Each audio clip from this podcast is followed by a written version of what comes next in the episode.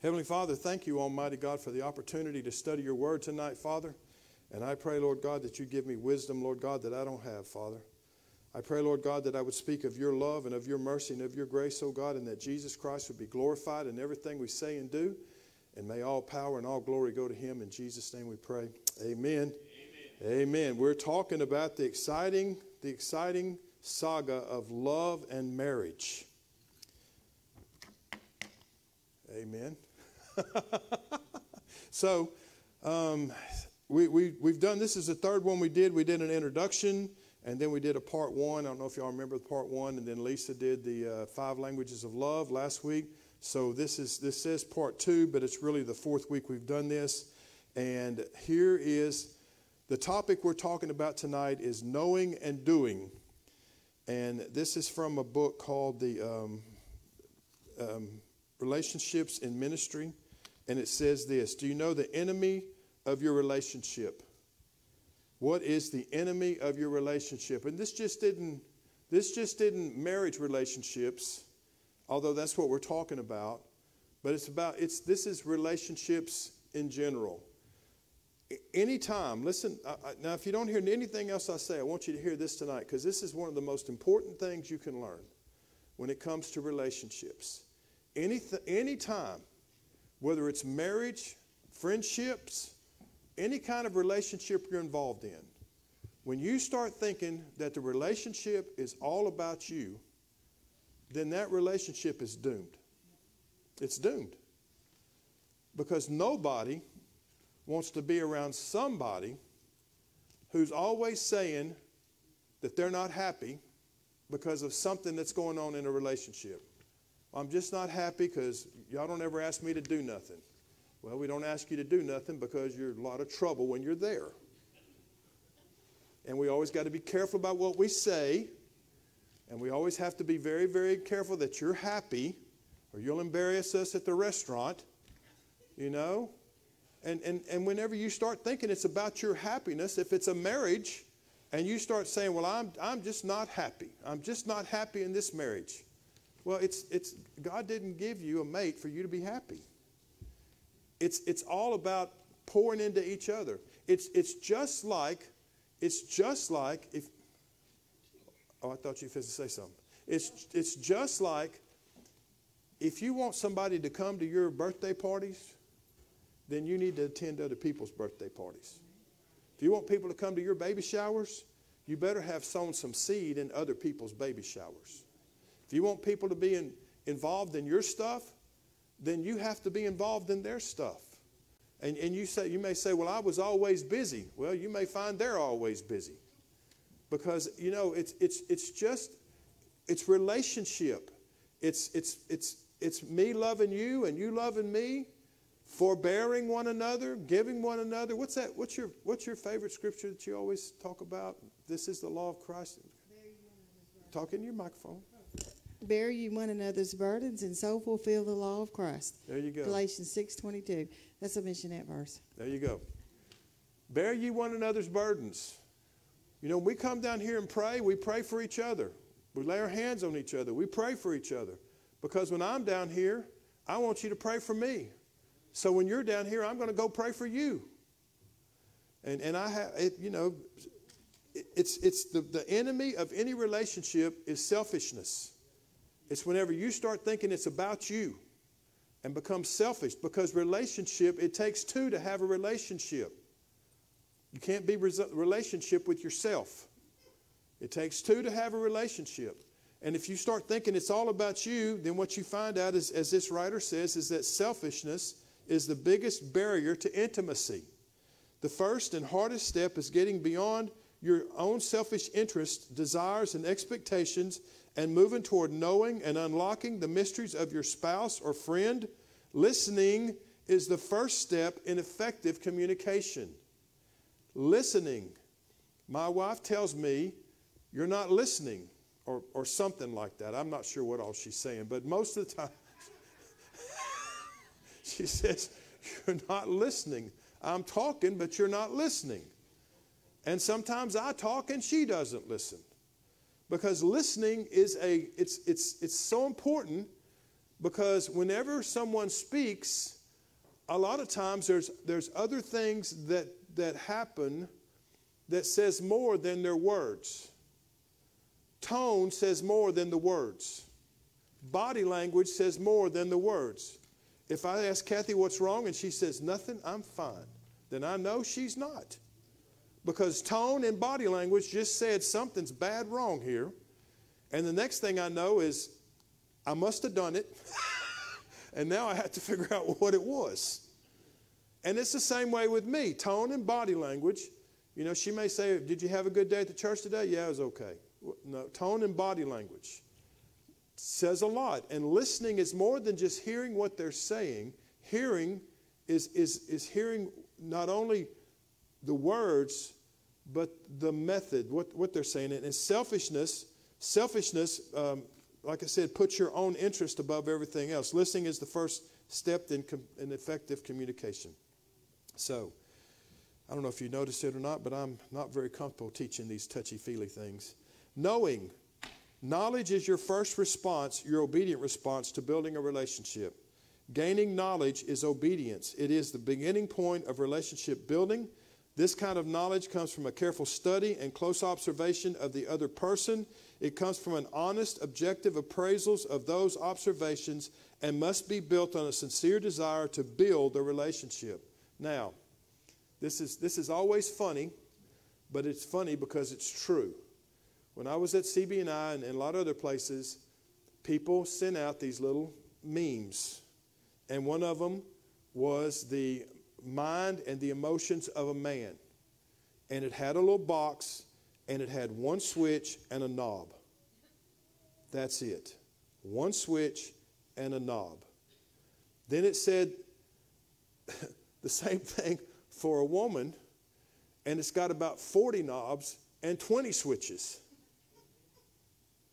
Why, why, why are women seemingly much more complicated than men? I tell Kathy all the time all I need is attention, appreciation, and a little affection once in a while, and that's it. And sometimes she'll say, What are you thinking about? And I'll say, Nothing, and I'm being serious. I'm not thinking about nothing. She'll say, Oh, no, you're not. What? I, I can see it on your face. I said, I don't, I don't know what you see. If you see nothing, then that's, that's right. But, but you ladies, y'all are never thinking about nothing. You're, you're never not doing something. You're never, and, and, and, and why is that? Why, why is that?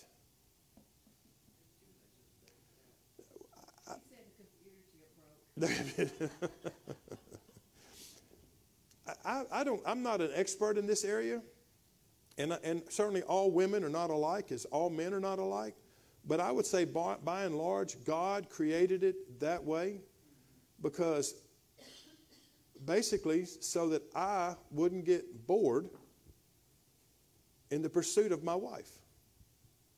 Because once I've got her figured out, guess what? She turns the knobs. And we have to start figuring it out again. And it's, it's, a, it's a constant relationship. It's, it's not difficult. I'm not saying she's doing it on purpose.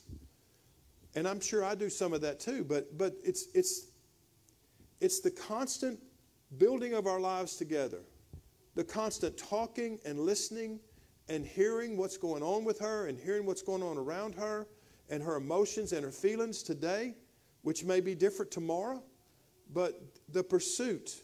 Um, let's, let's look real quick at Proverbs 5. Let's look at Prov. I think it's the fifth chapter. Let's look over here at Proverbs 5. Yeah. Solomon was wise. He had 300 wives and 700 mistresses. He should know something about women. Solomon said in Proverbs 5:15, "Drink water out of your own cistern and running waters from your own well. Let your fountains be dispersed abroad and rivers of water in the streets. Let them be thine own and not strangers with thee."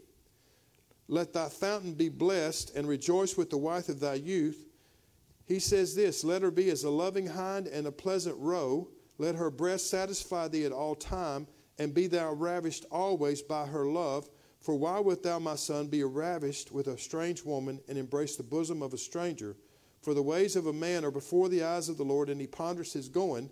His own iniquity shall take the wicked himself, and he shall be holden with the cords of his sin. He shall die without instruction, and in the greatness of folly he shall go astray. So Solomon tells us that let the woman in 19 be as a loving hind and a pleasant roe. You know, um, that's kind of, of the deer family. And, and I think what he's telling me in this is that if I'll spend my time pursuing, knowing, listening, investing myself in my wife, my own cistern here, then I won't really be interested in other cisterns. I won't, I won't cisterns. I won't, I won't, because, because a woman is designed so that a man doesn't, I, sh- I should never get bored, right? I should never have to go anywhere else as long as I'm investing myself in her and she's investing herself in me. And as long as I remember that selfishness is my biggest enemy, so as long as, you know, a husband love his wife as Christ loved the church and, and the wife see that she reverences her husband, then that is the basis of our relationship. So I, I, as I was thinking about this today, um, I, I, thought about, about the Song of Solomon, which is the, the love book of the Bible. So if we go over to the Song of Solomon, one of the things I thought about in order to um, fair proof your marriage, if you would, um, and I'm not sure that that's a proper term, but in order to make sure that you're pouring yourself into your spouse, one of the biggest things, whenever Kathy and I counsel with couples, one of the biggest things we tell them is this you cannot stop dating. Just because you get married, you cannot stop dating. And when kids come along, you need to get a sitter every now and then and still go out and remember how to talk to each other. Remember what to talk about. Remember how to keep your lives intertwined with each other. And so Song of Solomon talks about this. So let's let's take just a moment here and let's go through a, a chapter of the Song of Solomon. So we go to Song of Solomon, chapter 2. This is a lovely, just an absolute essential book on love. So as we begin here, Song of Solomon, chapter 2, we're going to begin with verse 8. Now, this couple that I'm fixing to read to you, they are in the dating stage. They are in the infatuation stage. And as I read this, I think you'll see that they are, they are very much in love and they are, they are very much in that, that stage of, of young love. And so it starts out with this. This is what she says The voice of my beloved, behold, he comes leaping upon the mountains skipping upon the hills. I thought that was pretty cool. This guy is so anxious to see her that he's skipping upon the hills and he's leaping upon the mountains. So, do you remember when you first started dating and you knew you were in love? You remember, guys, how you, you used to be excited? You get, you know, you always trying to think of things to do, things to things to give, things to make her, you know, send her a card. I don't know, whatever it was, you know. You, you were so excited to see her, so excited.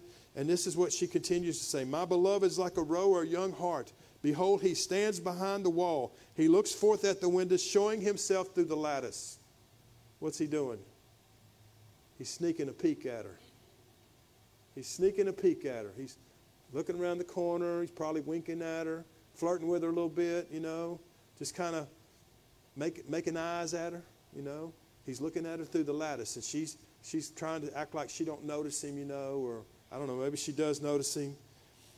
Um, she says, My beloved spake and said unto me, Rise up, my love, my fair one, and come away. For lo, the winter is past, the rain is over and gone, the flowers appear on the earth, the time of the singing of birds and come, and the voice of the young turtle is heard in our land. What's he saying? He's saying, My love is sprouting forth. My winter is gone. My time of wanting to be single, my winter is gone. And now my summer is spread forth. I got the birds singing. I got the turtles making racket. What else has he got here?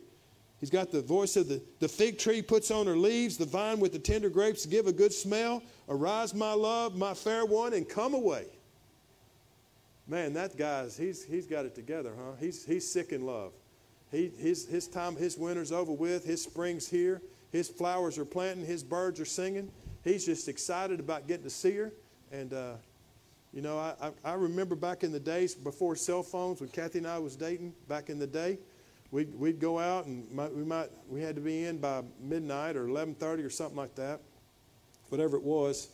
And I remember dropping her off and then driving home and dialing her number back. Just being with her for three or four hours. We get home and 385, whatever it was, 4627. And she'd answer the phone. I'd say, What you doing?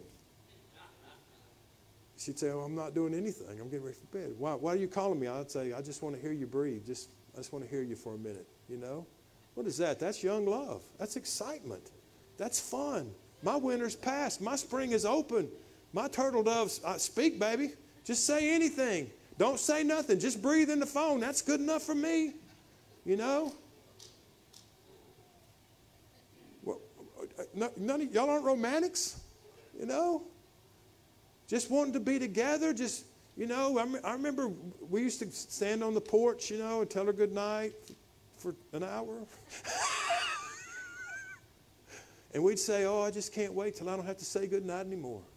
Can't wait till we get married. Can't wait till we're living. In, just so, everything was so exciting. Everything was so wonderful and just so anxious to see when I got in college, we had to say, look, on Thursday night, I can't see you because I'm working and I got to do homework and, and I just can't be up there on Thursday. But I still end up calling her and talking on the phone to her. Why did I do that? Because my winter was past. The rain was over. The flowers appeared on the earth. The time of singing, the voice of the turtle dove, the, the trees put forth their leaves, the vine and the tender grapes. Arise, my love, my fair one. Guys, it's up to us to keep that alive somehow. It's up to us to continue to be romantic, to continue to be excited, to continue to, to, to embrace, to continue to love. That's, that's, that's part of our responsibility to try to maintain that, that relationship and keep the, keep the passion, the fire, the excitement going. Um, it's, it's part, of, part of our job because remember, selfishness destroys a relationship. But if I'm continually excited and continually trying, you know, we had, we had some disagreements when we were dating. We, we had some. We, we argued a few times before we got married. But you know what? I, I never thought we were going to break up. I mean, well, I think we did break up once for a little while. But that, that was because I was being selfish, to be honest with you. But I never, I never thought we wouldn't get back together, you know. So, uh, so here's, uh, he tells her, he says, Oh, my dove, thou art the cleft of the rocks and the secret places of the stairs. Let me see your countenance. Let me see your face. Let me hear your voice. For sweet is thy voice, and thy countenance is comely. He's, he's totally eaten up with her. What's her response to this? Well, let's, he says, Takes the foxes, take us the foxes, the little foxes that spoil the vine, for our vines have tender grapes. So, what, is, what does that verse mean? Take us the foxes, the little foxes that spoil the vine, for our vine has tender grapes. What, what is he saying? He's saying, I'm not going to let something come between us that's going to ruin our future. Our vines have tender grapes. Our vines have a future. There's a crop coming. And I'm not going to let some little fox come in here and rob my vine, eat my grapes, destroy my future. He, he protected that relationship. He protected those thoughts. He, pro, he protected her. He, he protected that, that, marriage, that, that, relation, that dating relationship because he, wanted, he was in it for the long haul. He wasn't in it for two weeks. He wasn't in it for a month. He wasn't in it for a couple of years. He was in it till death do us part. And he wanted to make sure that he didn't let some little fox get in there and start gnawing away and destroying their future. So he protected the, that vine. He was careful about what he said. He was careful about the way he presented himself. He was very respectful. He was very, he was very kind. He was very protective of that relationship to try to make sure that that relationship stayed in a proper perspective and stayed with the right kind of love, the right kind of relationship, the right kind of communication, because knowing is your knowledge is your first response your obedient response to building a relationship. Her response is this My beloved is mine and I am his. He feeds among the lilies. He feeds among the lilies. A nice place, a beautiful spot. She tried to make it everything pleasant for him. She wanted him to feed among the lilies. How long? Until the daybreak and the shadows flee away. Turn, my beloved, and be there like a roe or a young hart upon the mountains of Bether. So we see here that her desire is that she maintain an orderly, good relationship. That she wanted him to feed among the lilies. She wanted him to be in a prosperous place. She wanted him to be in a place of comfort. She wanted him to be in a place that was beautiful, a place that was, that was pleasant to his mind. And, and whenever that, his feelings for her and her feelings for him, whenever they were put together, then she wanted to be with him until the daybreak and the shadows flee away. Turn, my beloved, and be like a roe or a young hart on the mountains of Bether. He, he, she wanted him to be around. Do, do you see what all that's about? Can you kind of feel their love? Can you kind of feel their devotion to each other? Can you kind of feel what they're doing? Can you, can you feel that, or is this just too corny for you to get into it? What, what do you think? Anybody got a comment? Can you feel that? Yes? You got a comment, or you can feel it? Oh, okay.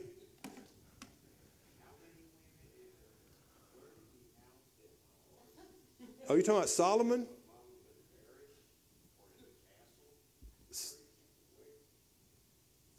Uh, uh,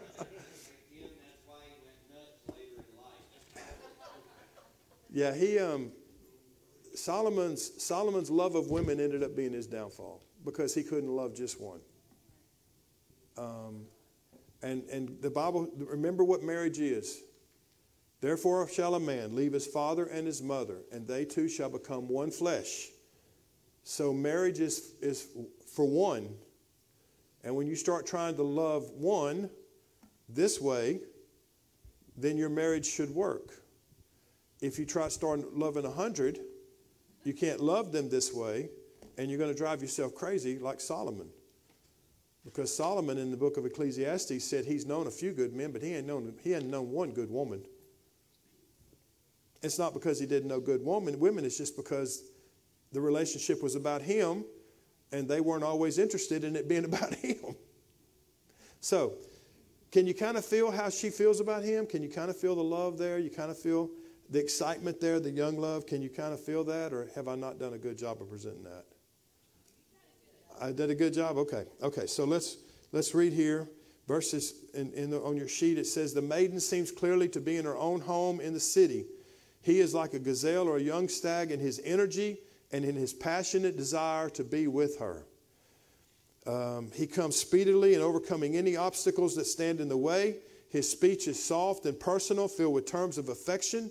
He was not passive in his pursuit to experience in her, but active, energetic, and enraptured. I think that's amazing. Passionate, active, energetic, and raptured. Enraptured. Now, so that's young love. So now let's see what happens after they've been married for a while. Let's turn to Song of Solomon, chapter 5. Let's get over here to being married for a while, because a lot of y'all in here have been married for a while. So remember what the dating experience sounded like? Passionate, energetic, enraptured, in love, Come, my love, like a young stag on the hills of Bether. Feed among my lilies. Oh, my turtle dove. You hear him call her that? Oh, my little dove, my little dove. Come out, let me see your pretty face. That's what we got on there. So now what do we have? Now we've been married. So now let's listen to, to the marriage thing here. Chapter 5, verse 1. He says, I am coming to my garden, my sister, my spouse. I have gathered my myrrh with spice. I have eaten my honeycomb with honey. I have drunk my wine with my milk. Eat, my, oh, my friends, drink. Ye drink abundantly, O beloved. He says, I finished my day's work. I've got myself all cleaned up. I, I'm, ready to, I'm ready to be with you. I want to be a part of you. And let's see her response. I sleep, but my heart wakes. It's the voice of my beloved that knocks, saying, Open to me, my sister, my love, my dove, my undefiled. So he's still saying some pretty affectionate terms to her, right? My dove, my love, my undefiled. For my heart, my head is filled with dew, my locks with the drops of night. I, and she says this I put off my coat. How shall I put it back on? I've already washed my feet. Why should I defile them? What is she saying? I've already gotten dressed for bed. I ain't getting up and open no door. Open it yourself. He says, I'm, my locks are wet with dew, baby. I put in a good day work. I got all cleaned up. I've eaten supper. Open the door. And she says, Oh, man, my feet are clean. I done got my nightgown on. Already taken a bath. What? Goodness gracious, you're so needy. You're just so needy. What is the problem? She's lost the sweet tone out of her voice. He's lost his patience with her. What does he do next? He says, My beloved put his hand in the hole of the door, and my bowels were moved for him. He's trying to break in now. He's lost those sweet tones. He's no longer my little dove, my little turtle dove, my little honey bunch, my little, my little comely little hot little baby. Come on, open the door to me. Now he's saying, Open this door. She says, I done got in bed. I don't want to get up. So what, what's happened? What happened to the relationship? Who's she more concerned about now?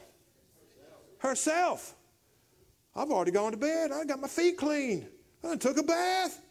You want me to do what? Not getting up. And, and who's he concerned with? I said, open this door. I said, let me in. I put in a good day's work. I've worked hard today. I've got cleaned up. I've shaved and everything. Open the door. What happened? You know, um, it's what happens when we, when we get married sometimes we start, we start getting a little bit selfish with ourselves. We start forgetting to, to speak to each other in sweet tones. We start forgetting about how we felt when we got married and why we got married. Suddenly we start thinking that this person living in the house with us has become my enemy. I don't have to talk nice to him anymore. I don't have to bring her flowers anymore.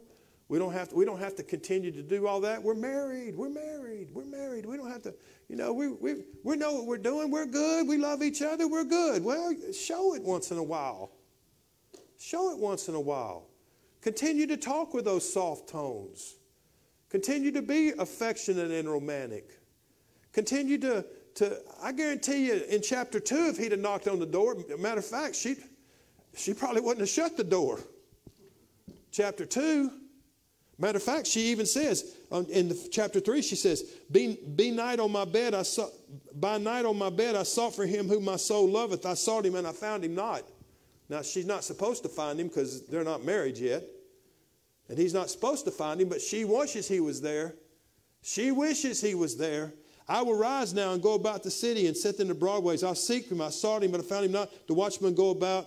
So this is how she was before. She wanted him there. She wishes he was there. Now he's there, been there for a while, and what does she say now? Not getting up. And what is he saying? You need to open this door. And, and that's what tends to happen to our relationships. We tend to not maintain that passion. Um, number, verse 2 on your sheet it says, uh, I speaks, I sleep speaks to how familiar we become with each other, setting up the conflict which is to follow how familiar we've come with each other. What did, what did Solomon say? Treasure her as a pleasant hind or, a, or, or some kind of deer. Pursue her. But we become so familiar with each other that we speak in tones, knowing that that tone is, is going to, we say things that we know is, are going to be offensive. We, we, we cease to be concerned sometimes with how we present ourselves. We, we cease to be concerned with, with, with the relationship because it slowly, over time, starts becoming about me and my happiness and my selfishness.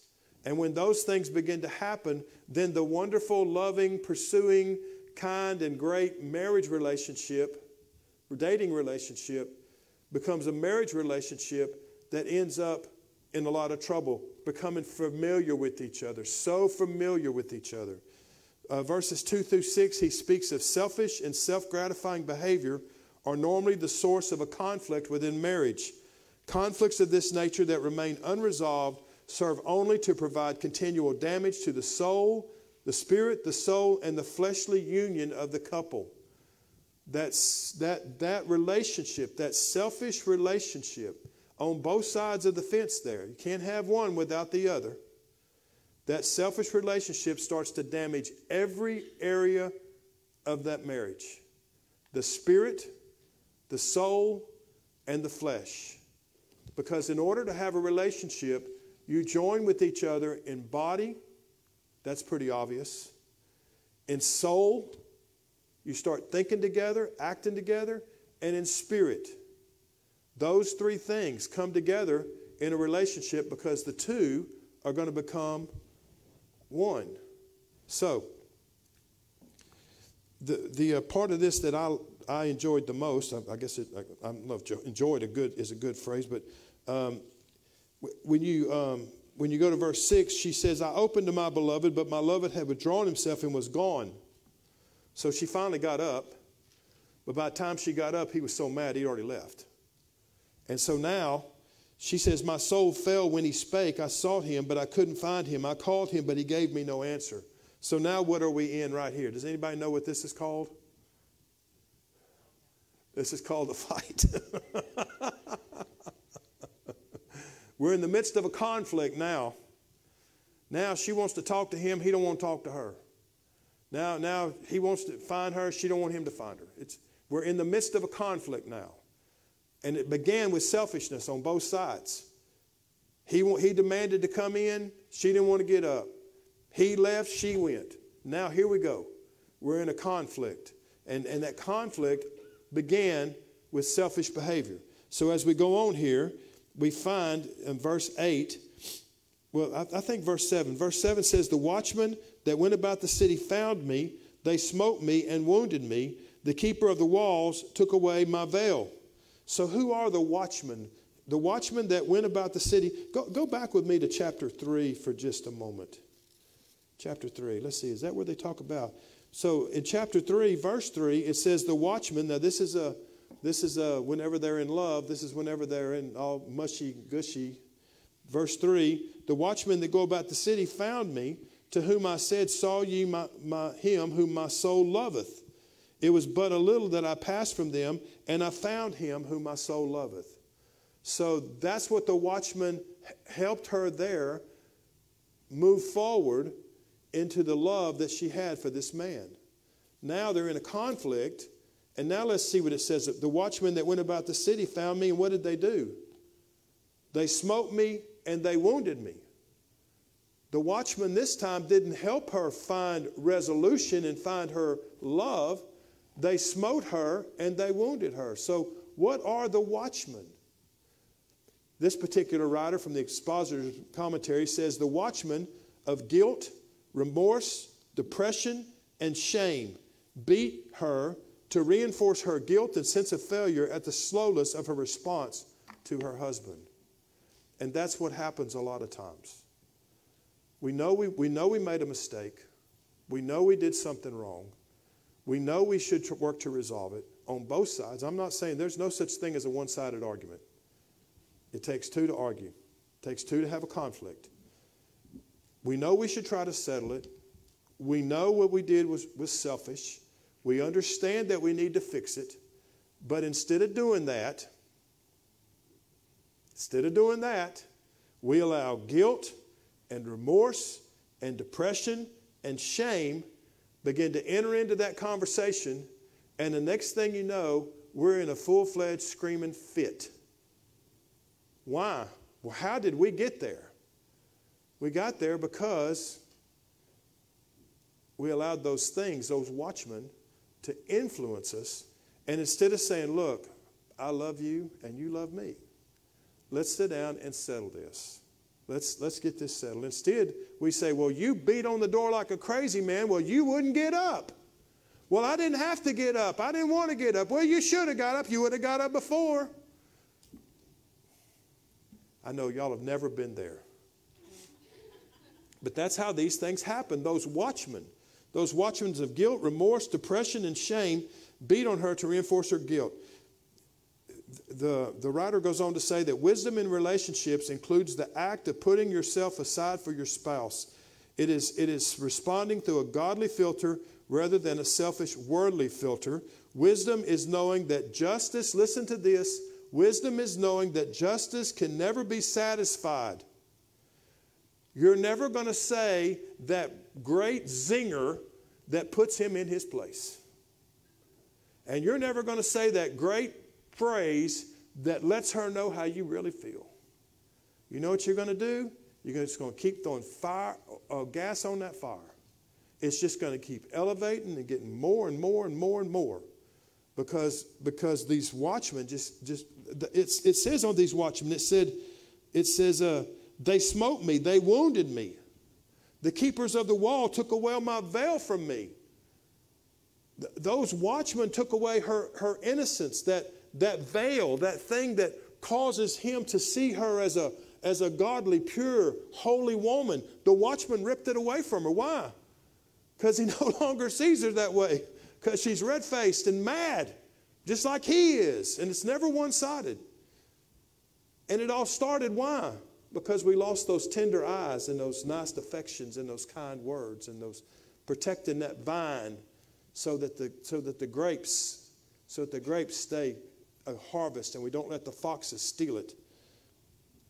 Here's something that I think is very important unless y'all have a comment. Okay, here's your homework.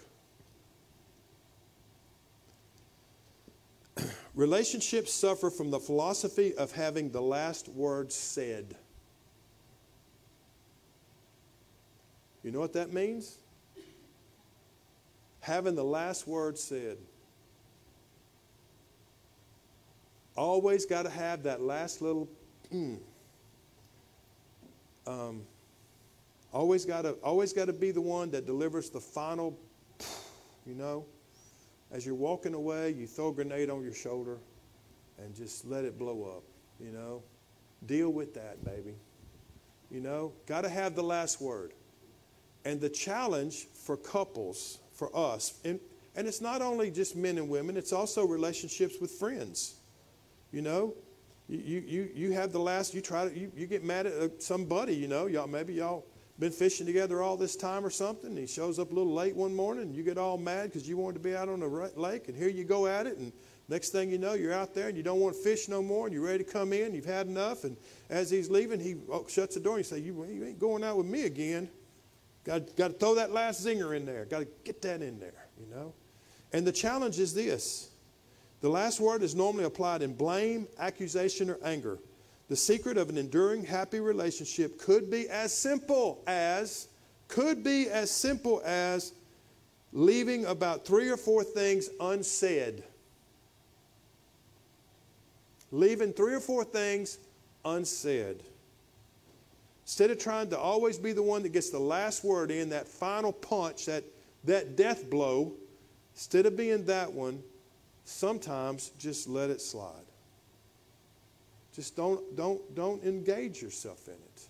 And I know when you're mad, that's hard not to do. I mean, you, you, you got it going pretty good. And some of you are very good at dealing de- death blows. You're very good at sending that last zinger across the bow.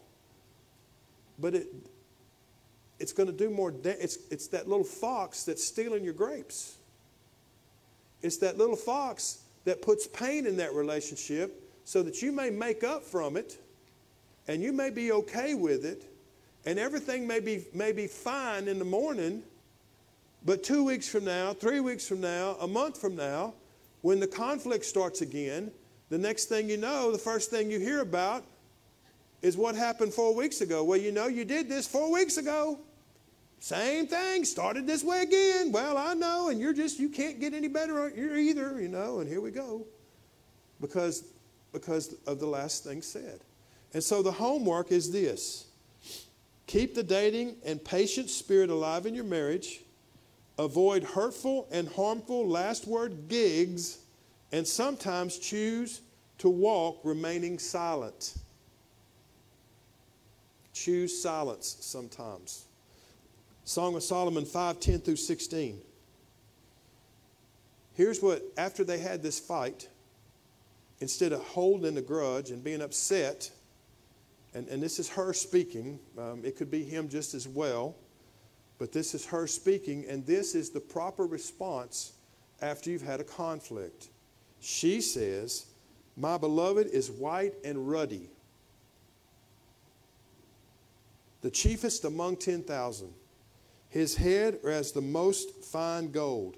His locks are bushy and black as a raven. His eyes are the eyes of doves by rivers of waters, washed with milk and fitly set. I think he's a pretty good looking guy.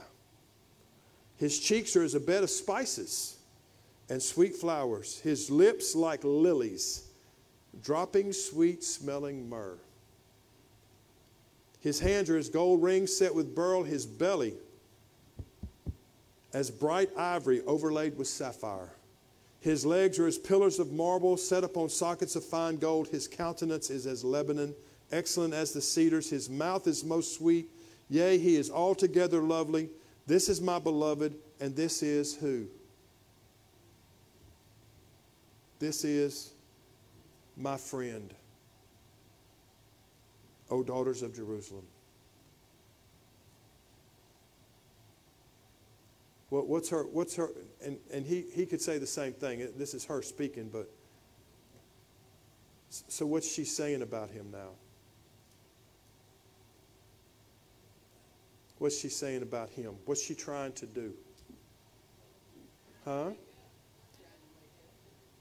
She's doing more than trying to make up. Faith comes by what? Hearing. Because when you hear something, it somehow gets in your spirit. I don't understand the connection, I just know it works. If you talk, if you talk bad about your friend and you talk bad about your spouse, especially after you've had a conflict, you continue that same vein. Well, he, he just won't ever compromise. He just won't ever be a part of what he won't ever do this. He won't ever do that. She won't never do this. She won't never do. She, she, she, she, she, she, he, he, he, he. You keep saying that, and guess what your feelings are toward them over time? Guess what your feelings are? You don't respect them. You don't, you'll get to where you don't, you, you tolerate them, but you don't have any patience with them. Why? Because you've continually put them down. You've continually convinced yourself that, that they're not worthy of your love, that they're not worthy of your time, that they're, not, that they're not worthy of this investment that you have to put into the relationship to make it work. And you talk about it all the time until you convince yourself that it's just not worth your time. Men and women. And I know a lot of times, guys, we talk about our wives or talk about our girlfriends or whatever, and we do it jokingly. You know, we say things and everybody laughs.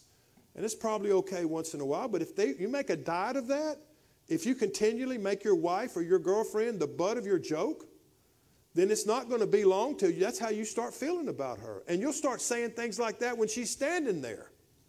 And everybody will laugh. And she may laugh, but she won't think it's funny. Do you hear what I'm saying? So, what did she do? She immediately refer, uh, refer, uh, uh, reaffirmed good things about him. She immediately says, He's, he's white and ruddy. He's very handsome. He's the chiefest among 10,000. I got the very best one. I got the best man there is. He, he takes, he, he's, he's, uh, his head's like the most, his rock, locks are bushy and black as a raven. His eyes are as the eyes of doves, washed with milk fitly. Cheeks his spices, dropping with lilies, dropping sweet myrrh. His hands are gold rings, set in belly is bright and ivory, legs as pillars. He's a, he's a strong, good looking, prosperous, fine man. I've got the best among 10,000s. That's my, that's my man. That's my man. Why does, why, does Sol, why does Solomon say for us to do this, particularly after a conflict? To reaffirm our love, to reaffirm our mate or our boy or our boyfriend, girlfriend, or friend or whatever, to reaffirm that relationship in our own eyes. To reaffirm it, to, to, let, to, let my spirit know that this is worth my spending my time with. This is, we're going to make this work. And we're not just going to make it work by gritting our teeth, we're going to make it work by loving each other. And he, he pours into, she pours into her spirit things about him. And if, and if we had the other side of this story, he would have to pour into his spirit things that he loved about her. Because if you focus on the negatives, then your relationship will never be anything but negative. And your spouse will never be exalted in your eyes and he'll never be good enough and he'll never be he'll never be the person that you want him to be. And the same thing with her. She won't be the person that you want her to be the one that you want to protect your sweet vine from the little foxes because you're making an, a long-term investment here. If you're continually saying things about her or about him that causes your spirit your well in your spirit to be poisoned and that goes for relationships between husband and wives. That goes for relationships between friends. If you're continually talking about your friend, then how do you think you're going to eventually feel about them? You're going to lose that friendship. You're going to lose that relationship. You're going to lose that closeness. You're going to lose that because you're telling yourself that it's not worth it.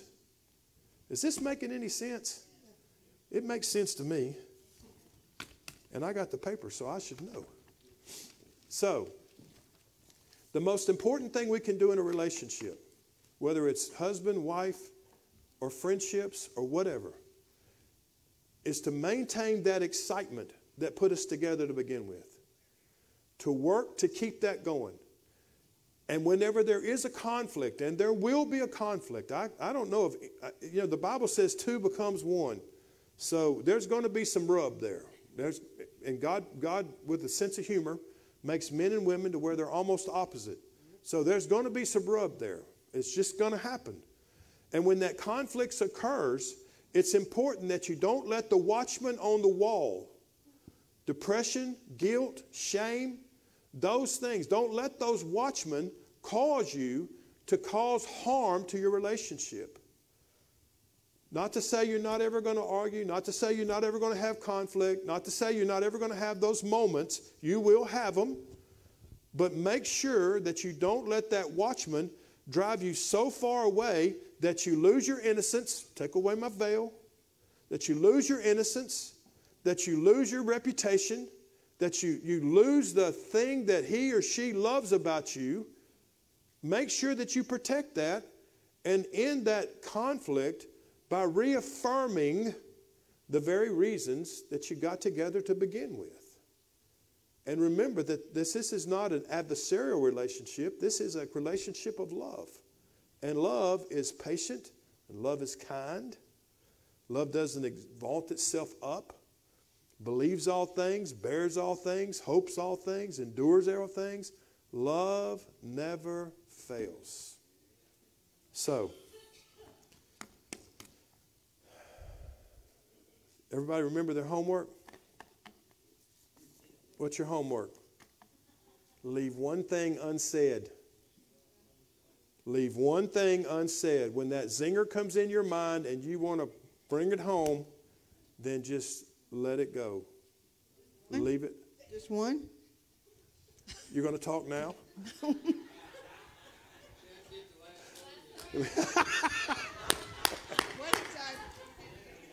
What'd you say?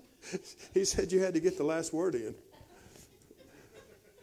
You got anything to say before we shut down here? You've been quiet. If we need prayer in these areas, can we come on down? All right, it's time to quit. I hope I hope this was helpful. I mean, I, I always enjoy going through this because I it's good to uh, reaffirm yourself and, and just um, remind yourself every now and then. So I enjoy it. I hope you enjoy it. Stand with me tonight, and we'll be dismissed.